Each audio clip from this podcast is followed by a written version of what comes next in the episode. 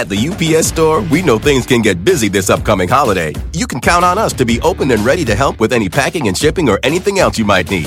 Is there anything you can't do? Um, actually, I don't have a good singing voice. the UPS. Nope. But our certified packing experts can pack and ship just about anything. At least that's good. The UPS store. Be unstoppable. Most locations are independently owned. Product services, pricing, and hours of operation may vary. See Center for details. Come in today to get your holiday goodies there on time. So, why do you want to learn a new language? I'll tell you why. Because donde está el baño can be a very important question at times. You know, Rosetta Stone is the most trusted language learning program, available on desktop or as an app. Fast track your language acquisition with immersive lessons designed to teach you to pick up languages in a natural way. I love the fact that I can go from my laptop to my phone to pretty much anywhere and learn the language of my choice. Not to mention, I'm bringing my communication skills to new heights. Don't put off learning that language. There's no better time than right now to get started. For a limited time, Star Talk Radio listeners can get Rosetta Stone's lifetime membership for 50% off. Visit rosettastone.com slash StarTalk. That's 50% off unlimited access to 25 language courses for the rest of your life. Redeem your 50% off at rosettastone.com slash StarTalk today. On the next episode of Star Talk, it's a Cosmic Queries edition with, of course, Chuck Nice. And we have as our guest David Grinspoon, a friend and colleague. His expertise is on exoplanets, the search for life, and astrobiology. And we had some great questions coming up for you. Like, is carbon based life the only kind of life that can exist? Is it the only kind of life we're searching for? Might we be missing something? And if we do find life, is there a protocol?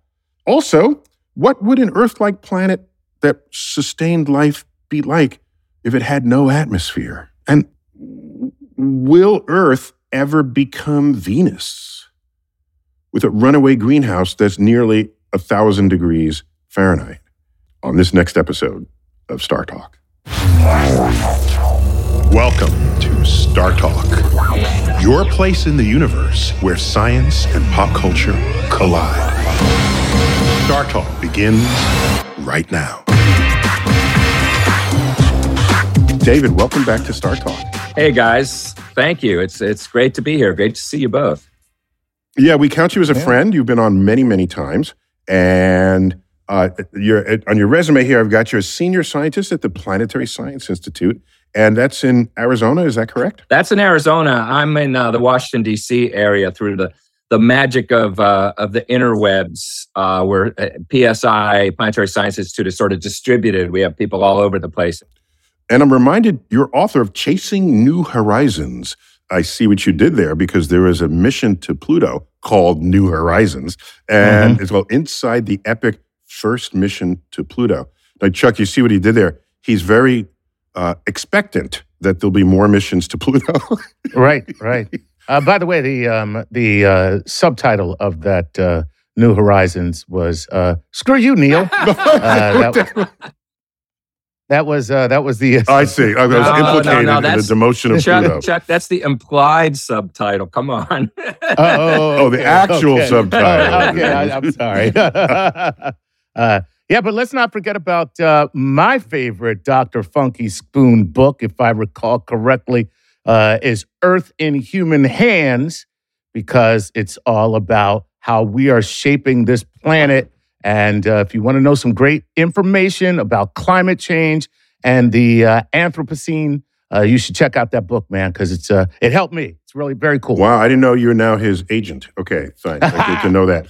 no, Chuck, so, Chuck's Chuck's just my my my like prime audience. If if if he likes it, oh, then, that's right. then I know I did something right. So well, well, tell us about tell us about that book, because if you're if you're a planetary expert, then Earth is simply another planet and then you get to compare it, but uh, you know this its strengths and weaknesses Whoa, and Neil. susceptibilities. He does that in the book, actually. That's what I'm at. So I just want you to, to, to let's take. Yeah. well, minutes, so David. so I I just thought it would be I thought it would be cool to uh, look at um, sort of the question of you know the perennial question of what are humans and what makes us different, if anything, from the perspective of astrobiology and planetary science, and try to look at humans as this sort of thing that's happening to the planet and how how that fits into history, and then hopefully how that view of ourselves can help us uh, in a constructive way think about our future. You know, so it's basically mm. it's the uh, the astrobiologist view of you know if you were an alien with a long attention span watching Earth, then in this recent stretch of time you would have seen something really weird happen to our planet that has never happened to it before you know, where the night side lights up and the atmosphere changes and every, everything changes. And, and what does that sort of look like from a planetary perspective? That was sort of the goal of uh, Earth in Human Hands. Okay, cool. cool. And when, when was that published?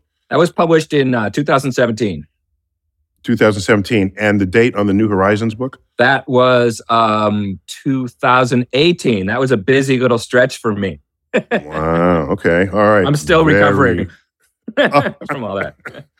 Very, very cool. And uh, we also have you listed here as a musician. Are you active or you just sort of play at home where no one's listening? Well, actually, one of the things that's wonderful for me, and I think for a lot of people about this stage where the pandemic maybe isn't over, but is easing up a little bit, is the return of live music. And I've been really enjoying that both mm. as a listener and fan and also as a performer. And I have been playing. I'm uh, I'm in a new band actually here in the DC area. We're called the Easy Way, and it's kind of a funk soul uh, thing. Okay. And it's uh, we've just started playing. We played we played four gigs now. And are are there any other scientists in the in the band with you? No, but uh, one one of the other guys, that our lead singer, he works at NASA. He's not a scientist, but he's a NASA dude. Okay. So, so we do. NASA does represent. So, so Chuck, you got questions for us. I haven't seen them yet. I don't know if, if David has. Uh, uh, I'm sure. I, uh, I listen. I haven't. So okay. All right. So I don't think anybody has. This, this is a uh, cosmic query. So tell us what you yes. got. Here we go. You want to jump into this? Let's do it. Let's uh, let's pop things off with Trevor C. Mills. Trevor says, "Hey, Dr. Tyson, Dr. Grinspoon, as well as Chuck. Uh, I hope this finds you well. This is Trevor from Augusta, Georgia. At what point in our search for extraterrestrial life do we start a, ch- a search for non carbon based life? Mm, I and like what that. are some good candidates mm. aside from silicone? Mm. So, okay. Yeah, good like question. That. You know, David, what do you got? The thing is, I would say there's not one specific point. It's almost like more a perspective we have to keep in mind and re- and remember that this search needs to be conducted with the the humility of the realization that we don't really know what we're looking for. We have some hunches about what's universal uh, about life, and we know that carbon chemistry in water is a basis that can work, and we have uh, good reason to believe that that could be functioning elsewhere because the conditions are uh, are available for it other places. So. So it's a good thing to look for because we we know it can work and we know we sort of know how to look for it. But um, we should keep in mind that we don't have any solid reason to believe that that's the only kind of life. We haven't thought of any other, nobody's constructed or, or invented in a lab another kind of life that works as well, but that just, that could be because we're dumb, not because the universe doesn't know how to do no, it. We do right? it in our movies. Our movies, we do it a hundred times over. That, yeah, it happens in movies. Mm-hmm. And, and, and, you know, there is this move in NASA astrobiology um, to look for what we call agnostic biosignatures which means uh, not assume, trying to assume as little as possible and looking for sort of more universal things that may not depend on carbon you know it, but then you get into this question what do we even mean by life? And what does life do? But you could talk about um, you know chemical disequilibrium life changing the chemical balance of its environment in a way that non-life probably doesn't. And if you go that route, it doesn't have to be carbon based. It just has to be something that's multiplying itself and and uh, using energy. And so so we do have ideas about how to look for non-carbon based life and and I think we it's good to be reminded so so thank you for the reminder that we should keep keep that in mind as we search but our search does tend to be focused on quote life as we know it partly because that's what we know how to look for so often people will swap try to swap silicon in for carbon in the molecule. And many sci-fi sci-fi movies that have attempted other chemically based life have done that with silicon.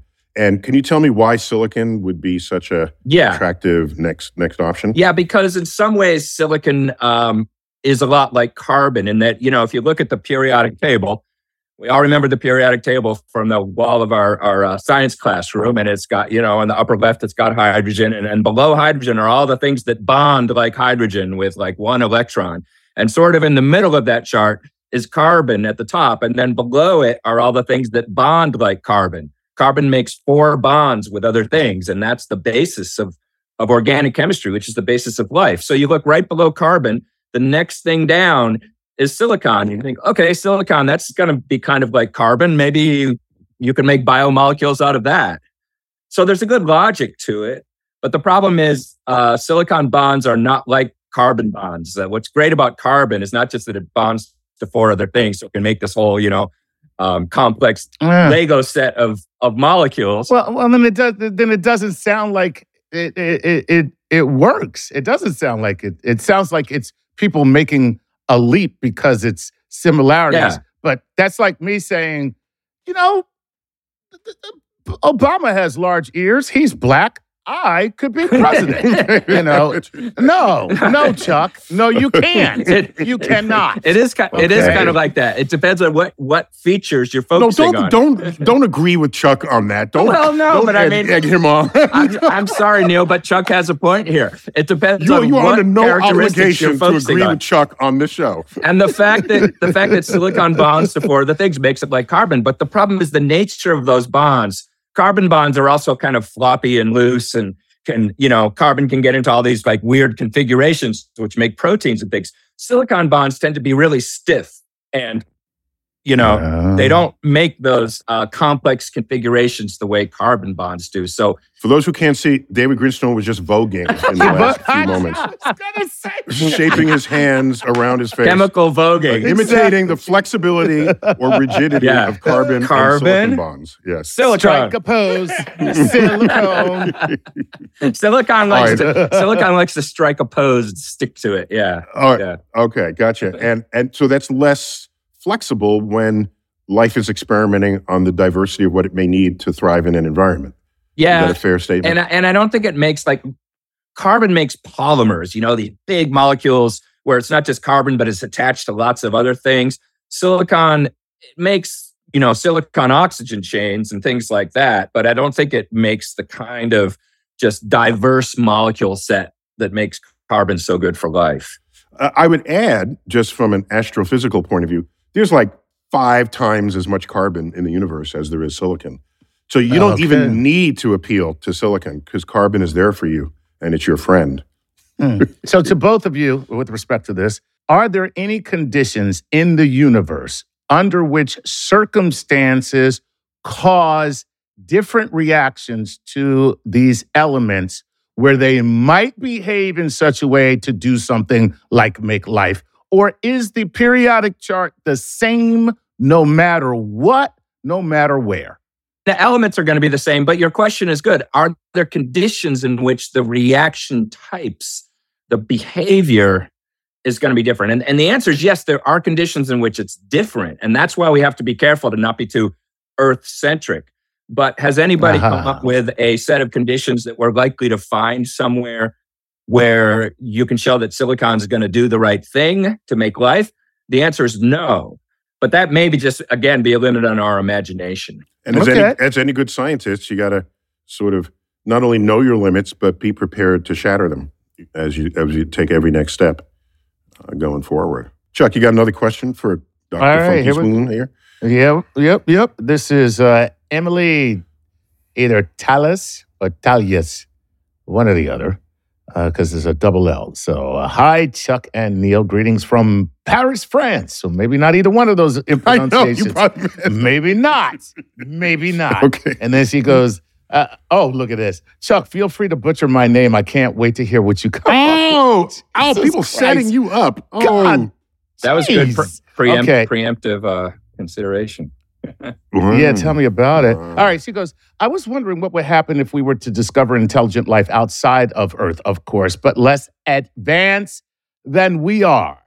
First, how would we discover it and confirm that it is indeed less intelligent? Well, that's pretty easy. And second, once confirmed, what would the next steps be? Is there a protocol for life discovery? Mm. Uh, yeah, first of all, I love the question, and it's not one we think about very much because there's a set of assumptions um, that are almost unspoken because of how long we've been assuming them and how frequently we assume them. Which Actually, David, they'll remain unspoken until we come back from this yes, break.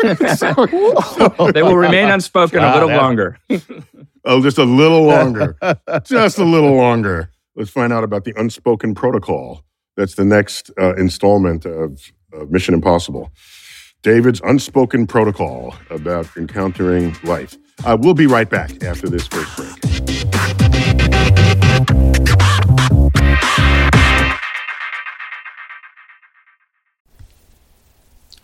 This podcast is supported by FedEx. Dear small and medium businesses, no one wants happy customers more than you do.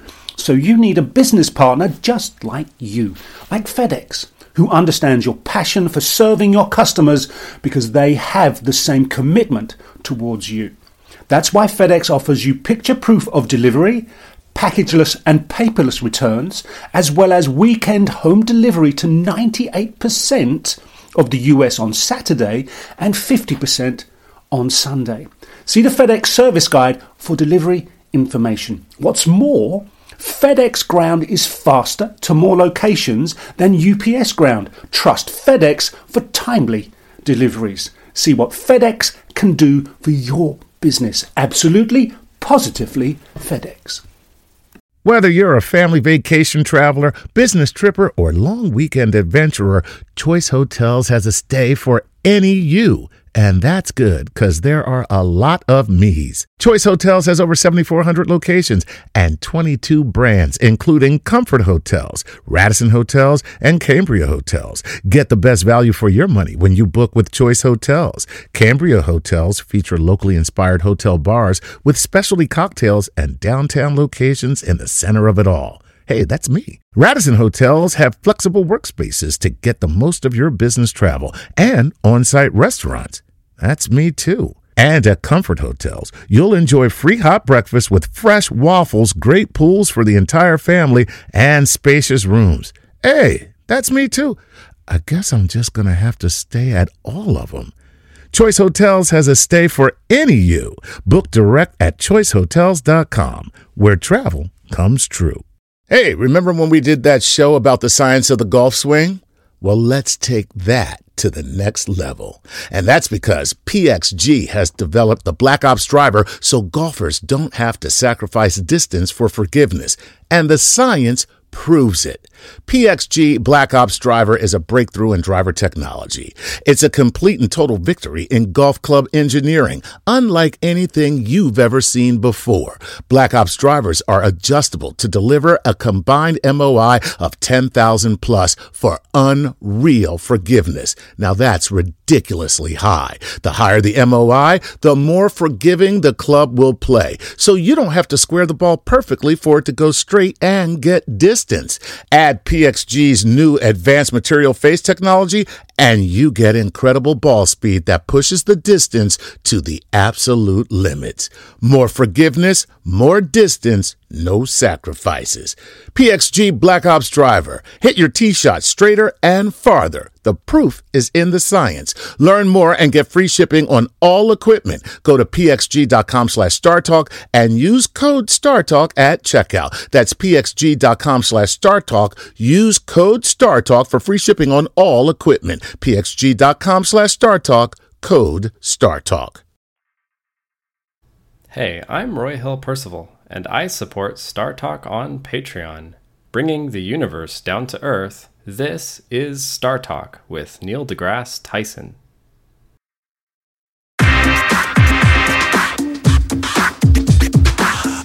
We're back at Star Talk, Cosmic Queries with David Grinspoon, a friend and colleague, and he's an expert on the solar system and astrobiology and all kinds of cool things such as that. Uh, David, how do we find you on social media? Uh, well, I'm I'm still on Twitter, uh, at least today, and Okay. that's That's um, at Dr. Funky Spoon.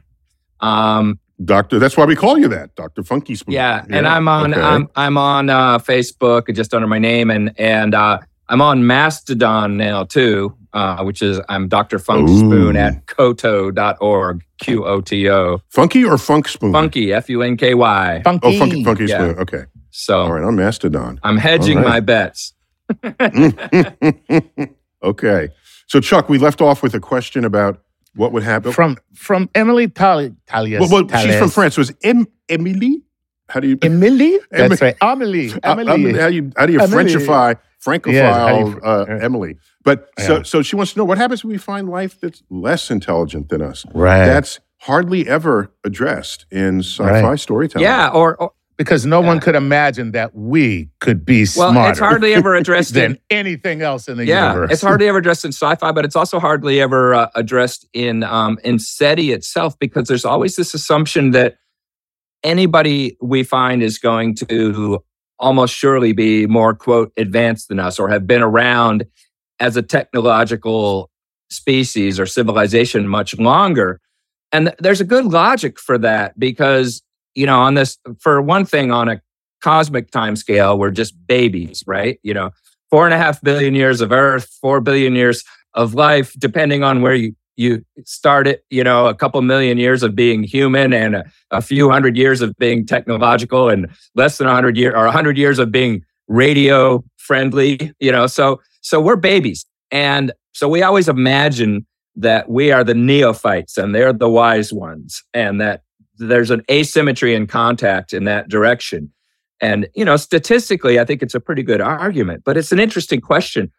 What if we meet somebody who's, uh, you know, and, and there's a pretty narrow range there where they could be dumber than us and still considered, you know, still considered intelligent. But what if we, what if we did? And and yeah, and how would we find them? Because presumably then they wouldn't have traveled here, so Right. we'd have to stumble upon them. or, or responded. Or responded. So even even if they're not traveling here, But what if we got, you know, what so, So- what if we got lucky and sort of stumbled on a civilization that was sort of just becoming technological but hadn't become interstellar yet? Um, it seems unlikely. no, that would just be a tech level. That's not an intelligence. No, that's a good point too, Right. because Right, because you could right. argue there's you know there's always the whales, right, and the dolphins. They're really Oh. intelligent. They arguably have a civilization and a culture. I saw that Star Trek movie, the Save Yes. the Whales Star Trek yes. movie.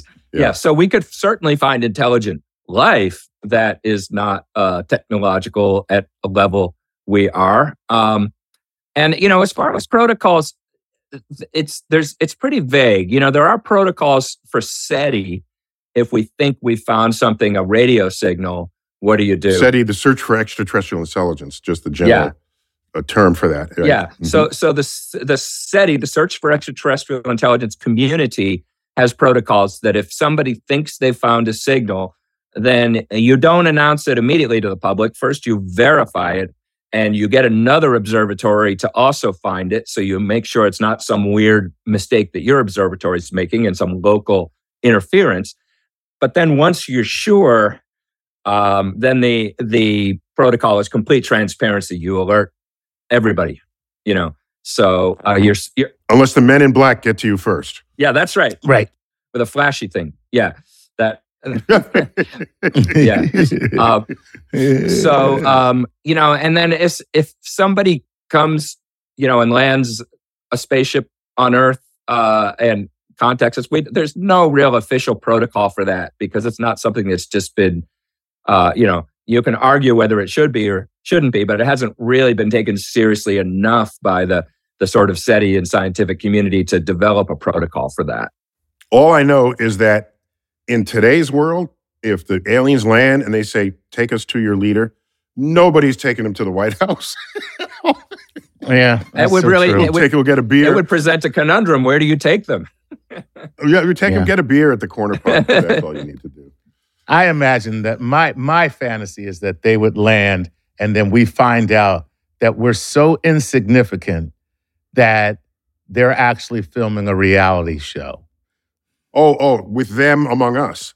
Yes, Yeah, okay, exactly. okay. like that is that's what we rate as like, hey, let's go down there and like, like basically, they're the Ashton Kutcher of the universe, and we're the ones that are being We're, pro- pranked. we're you basically know? props. we're props. We're we're straight up props. Thank you, Chuck, for the, the happy thought there. Okay. I know. All right, All right, here next. we go. Oh, by the way, I, I want to add something here. So, David, I just want to add that if we count chimps as sort of the next smartest species to us, just just for the sake of this for this example, we can't have a meaningful conversation with them. Think about it. And there, we got 99% identical DNA. So if if we find another species that's sort of not as smart as us, what evidence do we have that we'd be able to communicate with them? Or worse yet, finding a species just that 1% smarter than us, than we are to chimps, what hope do we have of them even being able to communicate with us because our simplest thoughts would transcend our most Yeah, your your example of chimps really i- is an interesting one, and it kind of illustrates that something very recent has happened uh, here on Earth with humans. That, uh, for better or worse, where we have the, these qualities of of language and culture and, and and so forth, and you know, not just I mean, chimps you can argue have a kind of language, but the sort of syntactical language and ability to express abstract thoughts and all that. You know, it's pretty it's pretty new and it underscores how unlikely it probably is that we would connect with somebody else out there who seemed like an intelligent uh, civilization, uh, but also was less um, capable than us because you know it, it really illustrates that maybe we've just passed some kind of threshold. And on the other direction, yeah. So what if somebody is to us as we are to chimps? That may be possible, but it may also be that this sort of threshold is something that once you're over it, then maybe you sort of can communicate, even if you recognize that these guys are geniuses compared to us. Uh, it's an interesting question. Chuck, that's his human. That, that's David's human ego that just got into that sentence. yeah, we, we we hit that threshold, and we can communicate with any intelligent species smarter than us. I said Yeah, maybe, thinking that, David. or maybe not. Maybe we're maybe we're dumb as rocks compared to just about everybody in the universe. Thank you, thank you. I like that one. That's Thank you. mine. That's That- the one I like. Uh, Chuck, keep them coming. All right, this is Sandra Payani. Sandra Payani says, Good morning or evening, wonderful Star Talk hosts and listeners. This one came to me as I was flying to Seattle and looking out the window. Love it. Love looking out the window. Yeah. Why are black holes generally situated in the center of galaxies? Why that specific area? And yes, this is the kind of stuff that I think about while I'm on planes looking out the window. Yeah, That's good because a whole lot of other stuff you can think about that create anxiety and things. And if you can Yeah. think about black holes on a plane and not feel anxious, that's, that's good. Uh, so, uh, yeah. so I was going to say that uh, one, we we actually have an astrophysicist here, and it's not me. uh, so a black hole, our understanding of black holes tells us that uh, you can get it from the death of a very high mass star. The sun is not among them, and high mass stars are very rare. So these would be stars that are dotted around the galaxy from uh, a black holes that is the remnant of a supermassive star that lived out its life and died. And in the final collapse, it collapsed all the way to a black hole. We expect those black holes to be pretty much rare, but everywhere. If if you can if you can picture that. So so in other words, wherever you had stars being born, you'd have like maybe one of these. All right. So there are fewer of them than all the total stars by far, but there's no part of the galaxy that would be without them. So that's for start. So that's a one kind. Those are called uh, stellar black holes. Then, just empirically, we discovered that the centers of galaxies have black holes in them. We just it was a discovery in my life while I was in graduate school. This discovery took root, and we say, well, we've got one in our galaxy and one in a nearby galaxy, and in, well, there's another galaxy over here. We we can get data and we show a black hole. And so we extrapolated. We said if it's in these three galaxies, it must be in all galaxies. it's hard enough to get those data. and those galaxies were very different from each other. So then we just went on the assumption that every big galaxy would have a supermassive black hole. And sure enough, Hubble telescope gets launched, and every galaxy we look into and have the quality of data to know They've all got a supermassive black hole, and we do not yet know how they were formed. And the James Webb Space Telescope is exquisitely tuned to see the birth of galaxies. And from those data, we might be able to see material collecting in the middle to form the supermassive black holes that dot the center of every galaxy. And to get a sense of it, a black hole, um, stellar black hole might be five, ten times the mass of the sun. But the supermassive black holes in the centers of galaxies is hundreds of thousands up to millions of times the mass of the sun. So if it's if if it's consistent that it's the death of a star that makes that, do we see stars that have that mass in the universe that might be able to create the supermassive black hole that coalesces a galaxy? No. Do we see no? Okay. Yeah, stars give out at about 60 to 100 times the mass of the sun.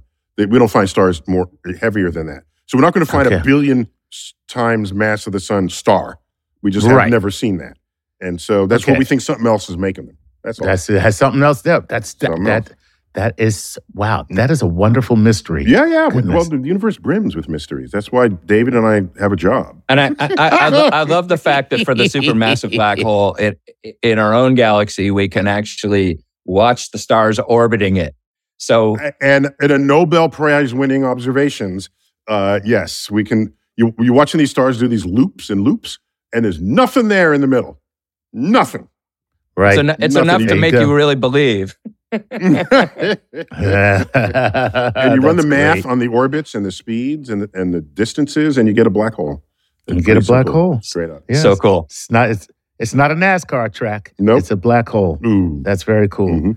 All right, here we go. Um this is his name is on another page, Gavin Mallow. And Gavin says, Greetings from Beavercreek. Hello, David, Neil, and Chuck. And that's Beavercreek, Ohio. I forgot the Ohio part. Okay. I'm curious about the possibility of life on an Earth like planet that would lack the protective sleeve that Earth's atmosphere and magnetic fields supply us. What would life do to accommodate these relative extreme conditions? Ooh. Could anything on Earth potentially be transmissible to an environment as such? Ooh. I like Ha that. ha. I like that. Yeah. Yeah, David, we got these. We got these protect. You know, we uh, our atmosphere protects us from meteors. It protects us from UV light. It's you know, so we're here uh, by the grace of the atmosphere. And so, if there's a planet out there, Earth size, Earth gravity, Goldilocks zone maybe, and doesn't have these protectorates, uh, I mean these protect these protecting forces, what what do we do? Yeah, that's that's a great question. I'm- I'm less worried about the magnetic field part, which is the other thing that the questioner asked, because we're learning more that makes us wonder how important magnetic fields are in protecting the surface of a planet. Uh, we, we used to say that without that it was the lack of a magnetic field that made Mars lose its atmosphere, for instance. But more recent observations have made us question that. And the role of a magnetic field in protecting the atmosphere itself is not so clear. And then there's the example of, of one of my favorite planets, Venus, which has no intrinsic magnetic field. But because it has a thick atmosphere, it's still protected. In fact, Venus develops what's called an induced magnetic field, where just the, the solar wind itself sort of makes the upper atmosphere charged in such a way that it starts acting like it has a magnetic field. So and David, if memory serves, you wrote a book on Venus too. this is correct. Yes. Wait, wait, you sorry, you wrote a book on Earth about Venus. That's right. I was not on Venus when I wrote the book, but I wrote a book on the subject of Venus. So and the title of that book was what? that's that's Venus revealed. Revealed. There you go. Yeah. Okay. Good. Yeah. So you've been at this for a while. Yeah, Very yeah. So so magnetic fields, I think life could life would find a way. But um but an atmosphere fills so many roles. Not only does it protect from dangerous radiation, ultraviolet light and cosmic rays, but of course it also um, serves to transport um, you know, think of Earth and the the role of oxygen and carbon dioxide in plant and animal life, the transporting of um, chemicals that are involved in in the metabolism of organisms, of uh, you know trading energy between molecules and so forth. It's hard to imagine life evolving on the surface of a planet without an atmosphere. Now, of course, there are places in the solar system without atmospheres where we think there might be life on the inside, like, say, Europa. And so one could imagine an Earth like planet w- without an atmosphere that still had the chemical stuff happening and the and the and the energy transformations on the inside so that maybe you'd have internal life um it, it, it, in the in the interior of the planet but Mhm. but but an atmosphere is so integral to the kind of life that we have on earth that it really sort of stretches the imagination to to think of how you would get a biosphere without an atmosphere And and and there's nothing wrong with stretching the imagination. this I mean, is true so. that's why Let we it be like these kinds of questions Yeah, yeah, yeah. Chuck, we got to take a quick break. And Okay. David, we'll be back in just a moment for our third and final segment with David Funky Spoon Grinspoon on Star Talk.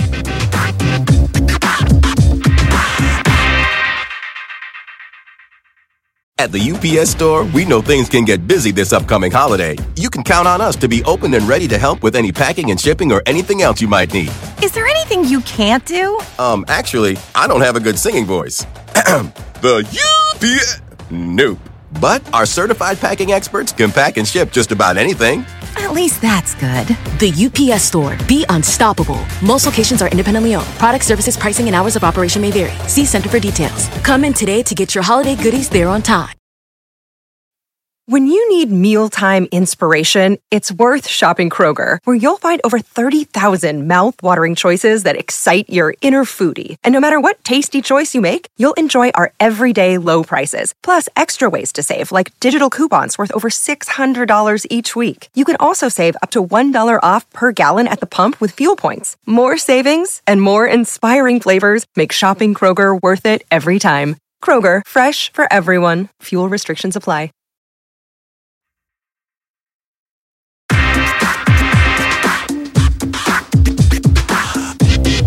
We're back. Star Talk.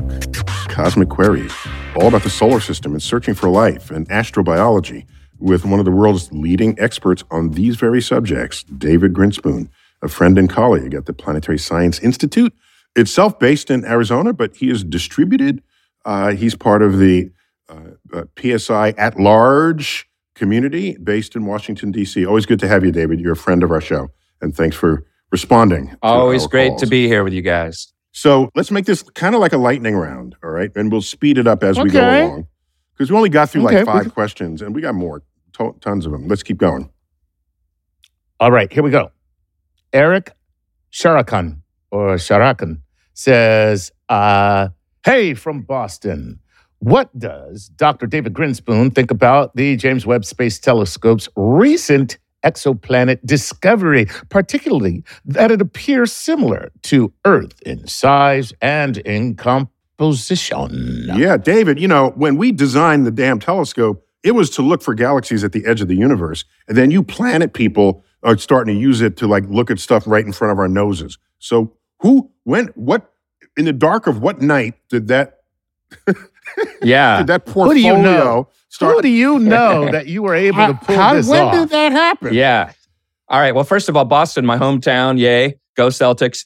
And um, the uh, it's it's wonderful. What I- what I think of that is, uh, you know, like uh, as Neil implies, the the the Webb was not designed to uh, look at exoplanets. It was designed for uh, galaxies and, and other things like that, astrophysical targets. But um, you know, I chalk it up to the fact that the universe is just so incredibly productive when it comes to planets, much more than we thought, even when people started designing the Webb. And so, it, in a way, it's luck. You know, there turns out uh, Webb is sort of marginal for exoplanets, but there's so many good targets that we're starting to find them. And they, the exciting prospect now is that we can start to see what their atmospheres are made of.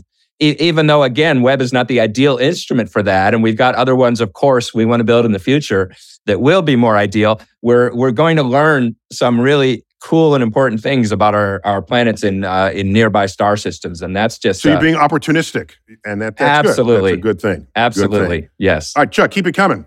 That was All right, good. let's nice, just keep going. Succinct answer, David, We'll, for we'll this third it- we'll round. okay, go.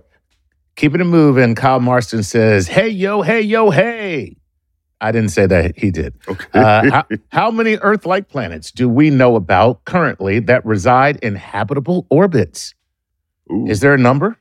Uh, you know, there's there's a lot of marginal ones. Uh, I would say um, w- I would say a handful. You know, um, which is which is pretty good because it- when you come when it comes to saying habitable orbits, some of them we're sort of guessing because it really depends on whether they have an atmosphere or not and what the details of their climates. But there's a you know there's a good uh, dozen or so that um, seem like pretty good candidates. Wait, David, there are 5,000 planets in the catalog right now. And you tell me there's only like a dozen Well, I'm saying I'm saying sp- Goldilocks planets? I'm saying ones that we, and it depends on what you mean by Earth-like. Okay, The- these are these are all gray area terms, but I'm saying okay. I'm saying roughly Earth-sized and definitely uh, good candidates to be in the habitable zone and maybe have liquid oceans and things like that. It's a s- small but growing number. Okay. All right. So that would be if we did it in percentages, it what's 10 out of 5,000. So what is that? It's one out of 500. So that's still pretty low. That's like a, a fifth of 1%. Yeah, but you know, but a lot of those five thousand are ones that that will could be. These are I, I I'm giving a conservative number for ones that we can say yes, that's Earth sized, and yes, it, that is So there's some in the, in the running, in the running. that we don't know Absolutely. Okay. But Good. it's still big Good one. news. It's still big news when we find one. Yeah, that's why it's so exciting that you know it's this one that was just mentioned because like oh yeah, that's Earth sized and it seems to be in the habitable zone. That's it's still news. Yes, yes. Which is a good thing. It means that Oh, people yeah. are still excited and Yeah. aren't enough of them to get bored with it yet. Okay. Chuck, keep it coming. All righty, here we go. This is Zeki Mazed. I I think. I mean, You, you, you're, the, Maybe. you're the reader here, so it's yeah, always so what you Zeki, think. Zeki Mazed. Okay, you're right. Exactly. Yeah, I'm going to tell you the truth. I really don't think that, but that's about as close as I can come. Okay. Uh, he says, Hey, Neil. Hey, David. And Seth MacFarlane's The Orville 25th Century Life has progressed far into the galaxy, solved societal, health, and technological issues, and eliminated money as a form of currency. Do you think this future is viable? And what steps do present day humans need to take individually as well as on a larger scale to walk towards that goal? How can we push for science literacy globally? Wow. Okay. So, David, answer that in three sentences. if you can. uh, Okay. I, I would say uh, in three sentences, yes, I think it's possible, though not assured.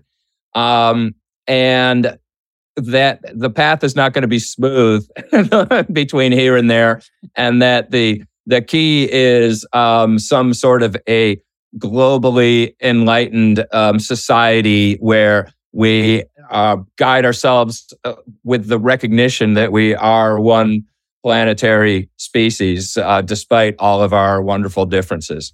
Just as a guiding uh, force operating on our future decisions.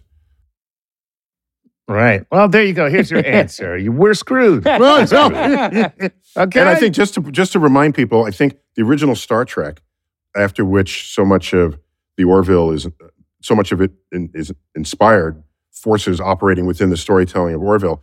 Uh, if I remember correctly, the reason why there's no money is because they they someone developed a replicator where you if you need another one of something, you just make another one in it, so you didn't have to go out and buy it or earn money to obtain it. It's post So- post scarcity. yeah, correct. A post scarcity world where Right. anything Yeah. could just come out of a box, a, a machine that you yeah. you create, and so that changes what people care Yeah. about, what they value, and all the rest. But one of them is you don't need money. It's interesting So- because mon- money is just a belief system, any- anyways. We all fool ourselves into thinking it has value, so it does have value. So we could always Right. change our minds collectively about that.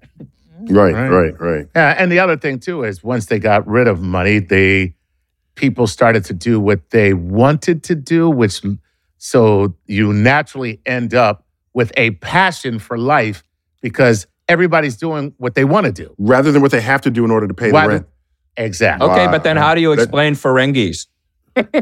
Well, well, yeah. be- uh, They're greedy little bastards. That's how you explain them. They're just greedy little bastards. They, they don't care. They have it all, and they still want more. But, you but? Chuck, what you said is deep because it it what it would do it would liberate the creativity of every citizen of the world to Right, yeah. contribute in whatever way best floats their boat. And they'll probably be better at that than anything else they would have done, right? Because they'll do it because they want to. right? Because yeah, yeah, Not 'cause exactly. They have They're- to. Deep. Oh. I like it. thoughts I like Chuck. it. I think I think we should just like start that world right now. What are we waiting for? oh, that's great. and on January 17th, 2023, a revolution took hold and spread like wildfire across the face of the globe. All right. So this is Cameron Bellamy who says, Greetings from Baltimore, Maryland. What aspects of a planet's climate are planetary scientists looking for when evaluating planets for potential to support life? Additionally, how close do these planets need to be to Earth to look for these aspects in the planet's climate? I like that. Yeah. Yeah. So uh, that's it's it's it's a good question. So I mean, the basic factor that we're always very focused on is a climate in the range where water would be predominantly liquid. And again, that could just be our own bias because, uh, you know, as we talked about it earlier, maybe we're not smart enough to think of other kinds of life that don't need water. But Earth, so much of what makes Earth the way it is, is because the climate balance is such that we live on a water planet. And that is in every cell of your body is liquid water interacting with organic molecules. So, so that's the number one thing. There's enough greenhouse gases um, carbon dioxide. Way. Yeah, exactly. In a good way. The, the, a good amount of greenhouse gases, carbon dioxide, water, a little methane, sulfur dioxide. These are the gases that absorb infrared radiation and make a planet warm, but not so much that you have a Venus that's just too hot for liquid water. So that that's the the sort of prime directive, if you will, for for habitability. Um, and what was the second part of the question? Um, what do we look for um, to um, Oh, how far away? How far away? How far away? Yeah. yeah. Um, again, you know, with the tools we have now, we can. There's, it's it's very difficult to um, tell what's in a planet's atmosphere unless it's not just distance, the geometry has to be right. If we have what we call a transiting planet, so it passes in its orbit right between us and its star, then you can look at the radiation coming from that star as it passes through the atmosphere and see how it's filtered out and what molecules are there. But it's easier to do that if you're, you know, within a few hundred light years than if you're thousands of light years. But holy crap. But if we, as we get better instruments um, that we want to build in the future, we'll be able to greatly expand the number of planets we can do that for. Uh, just a quick addition here. I remember watching Star Trek, and just you ever notice, David, Chuck, they never wore spacesuits when they went down to planet surfaces. Right. Have you ever thought about that? Yes. Uh, no. no, they never wore because they, uh, some, at some point, Spock would say, uh, "It's an uh, oxygen, nitrogen atmosphere, Captain," and so right. then they it's go a down class and M just planet, breathe it. Captain. And, Yeah. and- but I would hear that, and it was as though all we have to do is find an oxygen, nitrogen planet to move to. And then I realized, and David, correct me if I'm wrong here, if it has oxygen, something's making the oxygen. So, so you are already looking for planets that had some kind of life forms on it to create that atmosphere in the first place. It's not that there's all kinds of random atmospheres that exist on all the planets and pick the ones that you happen to be able to breathe. There's there's active stuff going on there. Yeah, the fair, reason why the reason why we have a breathable atmosphere is because there's life here. Right. and so Oh, wow, any look planet you find with that kind of atmosphere would be very surprising. Uh, like like you say, Neil, what what what else would be making an atmosphere with just that mixture? It's hard to imagine that it's not brimming Right. with life. Right, right. So cool. Okay, a couple more. Chuck, man, we're blowing through these. Very nice. All right. Yes, we are. Yes, we are. Here we are. Uh, Now- this now, is now Fred- we're, we're, we got to speed up even more. So, David, soundbite mode. Okay. Remember, they, uh, so ABC News just put a microphone in front of your lips and they're going to soundbite you for the evening news. So, here it is. Go, Chuck. All right. Uh, hello, Chuck. Hello, Neil. Hello, Dr. Funky Spoon. Um, okay, here we go. Does weed still work in space? Ah. Or are the THC crystals too fragile for space? What temperature, uh, what hemp crop would be gr- best to grow on Mars?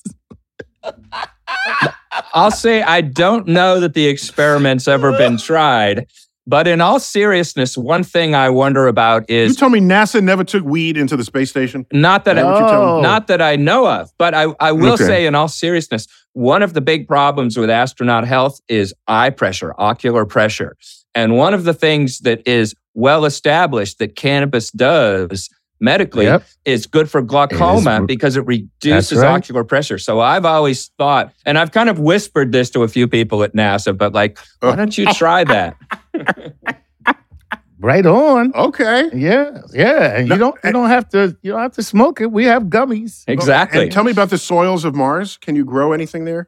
Yeah, I mean, if you could grow uh, anything, I mean, the thing, uh, you know, cannabis is just another plant. So if you grow tomatoes, you're going to be able to grow cannabis there. It's uh, Okay, so the whatever- soil, the soil by itself, as of now, probably isn't very, uh, isn't very fertile. You know, because it doesn't, it doesn't have As organic. we learned from the from the book and movie The Martian. Yeah, but had it to- could he had to certainly add poop. you could certainly mix in a, mix in a little uh, either human generated or otherwise generated fertilizer and grow stuff on Mars.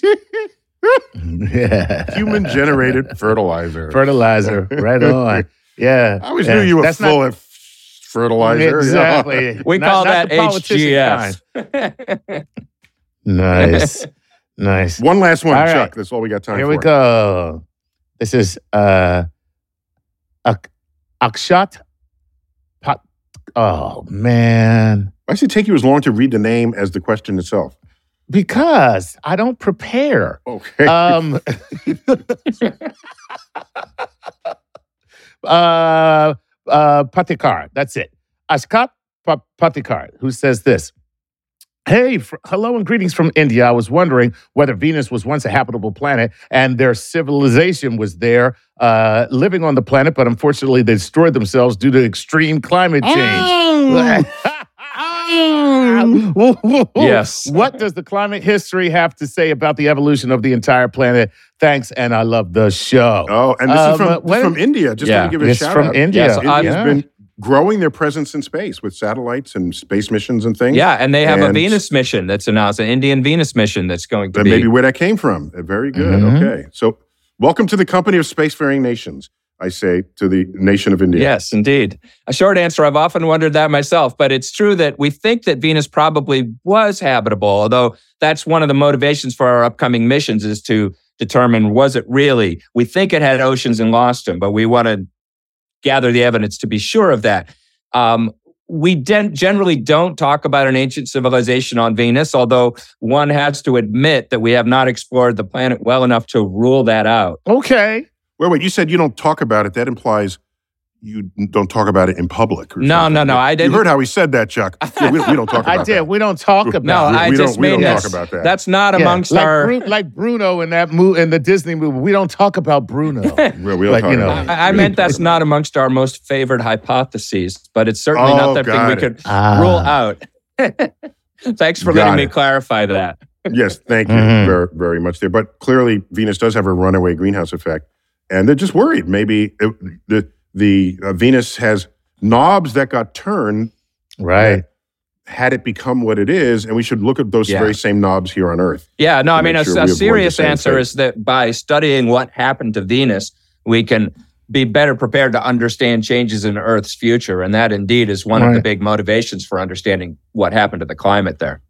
You got it. Now, is that is is is runaway greenhouse effect something that can happen under the conditions that we have? Like our planet could undergo the same thing. Could that happen? It's a good, i'm just saying, like, not not that we're make that that it is going to happen, but is it possible here? The, uh, people have people have looked at this, and the answer is if you burned all the fossil fuels on Earth, of course you would make things awful and uninhabitable for humans, but you probably would not trigger a Venus-style runaway greenhouse effect where all the oceans boiled off.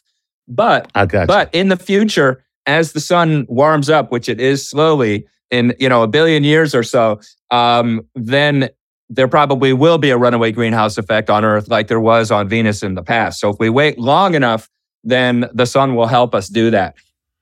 So you hear that, Chuck, when an astrophysicist says in the future, you. his next phrase was a billion years from billion now. years.